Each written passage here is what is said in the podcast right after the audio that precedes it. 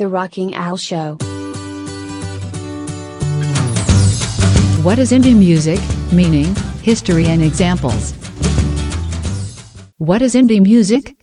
The indie genre has had various iterations to its meaning over the last few decades. Because of how loosely the term is used to describe a whole umbrella of subgenres, it can seem quite ambiguous. But at its core, indie retains its essence, it is independent.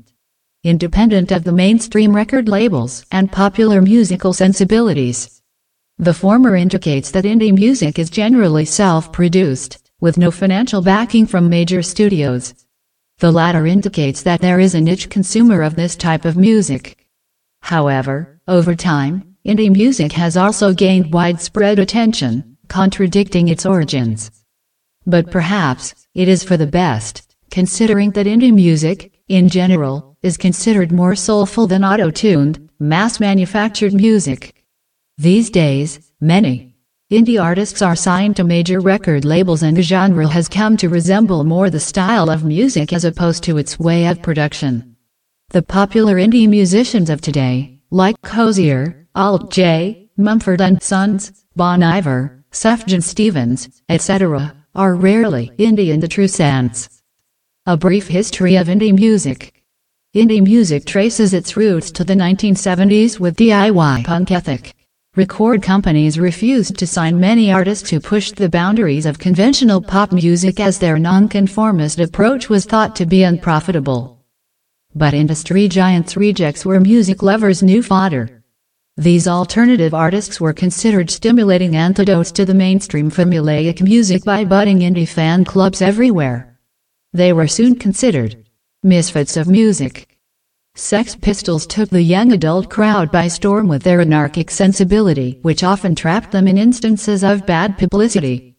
The 70s also saw the rise of Tony Wilson's Factory Records, Chris Parry's Fiction, and Geoff Travis's Rough Trade. Their aesthetics were dark, intense, rhythm-centric, and heavy.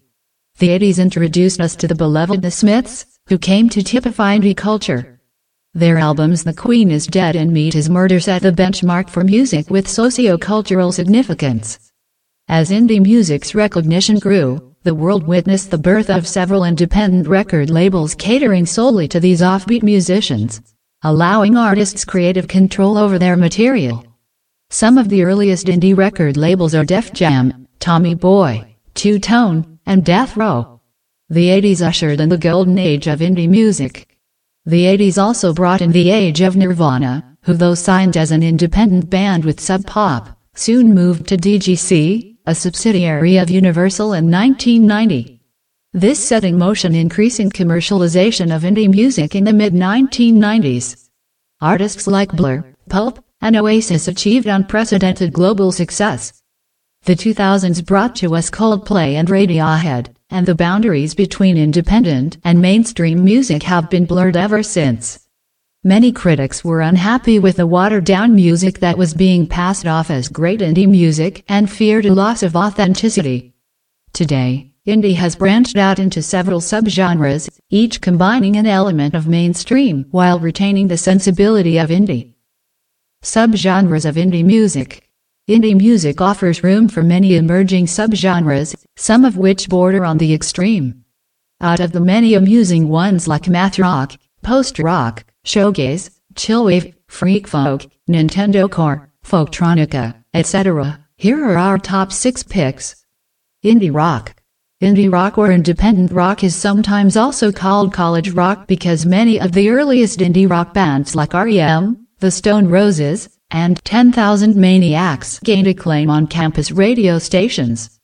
They did not necessarily gain much monetary success, but they have a loyal fan base among the younger crowd.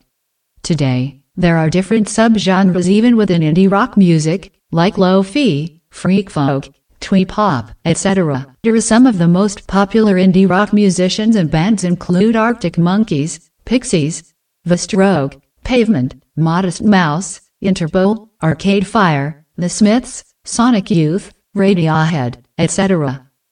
Indie folk. Indie folk derives from the essence of traditional folk music and hybridizes it with contemporary acoustics. It is believed that indie folk music originated in the 1990s by rock musicians who were inspired by traditional folk melodies. This type of music generally uses simple melodies and uncomplicated instrumentations. The four most commonly used instruments in indie folk music are drums, lead guitar, bass guitar, and rhythm guitar. They are often mellow sounding and cover themes of relationships, wanderlust, and melancholia. Some of the most famous indie folk musicians today are the Lumineers, of Monsters and Men, Hozier, Xavier Rudd, Bon Iver, The Shins, Sons of the East, Ben Howard, Damien Rice, etc. Indie rap Indie rap and underground hip hop are sometimes used synonymously. It encompasses the work of any hip hop artist or rapper that is produced outside of mainstream hip hop. This type of music often has challenging lyrics that cover socially conscious, anti-commercial, or positive messages. Indie rap takes an unconventional approach that lacks studio polish. Many of the underground hip hop artists we know of today originated in the early 2000s, and this subgenre has been gaining momentum since then. Some of the most renowned artists under this category are On So Cold, Artuk Baby, Curtis Roach, Glockstar Demi, Armani White, D The Fleaist, etc. Indie R&B Indie R&B have been a driving force in the indie world for the last few years. Several artists such as The Weeknd, Miguel, Frank Ocean, Jessie Ware, FKA twigs, Sam Smith, etc brought this subgenre into popular consciousness. Most of the indie R&B artists are from the US and the UK. The term indie R&B was once used to describe neo-soul artists such as Aaliyah, Maxwell, D'Angelo, and Erykah Badu. Indie R&B is a subgenre of R&B, which includes others such as alt R&B, experimental R&B, emo R&B, hipster R&B, etc. It is considered more progressive and diverse than mainstream R&B. Indie electronica. Indie electronica, also called indietronica, is both a descriptor and a genre. It stems from indie rock, electronic music, and synth pop, and combines elements of many genres.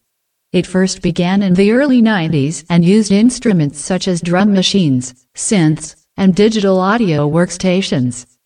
BBC Radiophonic Workshop also popularized this subgenre by introducing it by working with artists like Pink Floyd, Brian Jones, Jimmy Page, Jeff Beck, Jimi Hendrix, etc.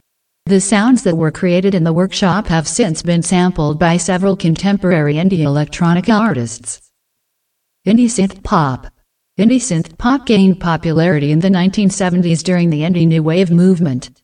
Indie synth pop songs combine lively bass, upbeat vibes, full vocals, and dreamy pads. Here, the dominant musical instrument is the synthesizer, which is often also featured in alternative rock, electronic, and disco music. Some of the most well-known indie synth pop artists are Tame Impala, Neon Indian, The 1975, My Bloody Valentine, Zuzu, Passion Pit, Devo, MGMT, etc. I hope you found this podcast informative. If you have any comments about this or the other episodes, please comment where available. I'll be looking forward to reading them. You can find this podcast on your favorite apps. This podcast can also be seen on my YouTube channel. The link is in the description below. Until next time, goodbye, everybody. The Rocking Al Show.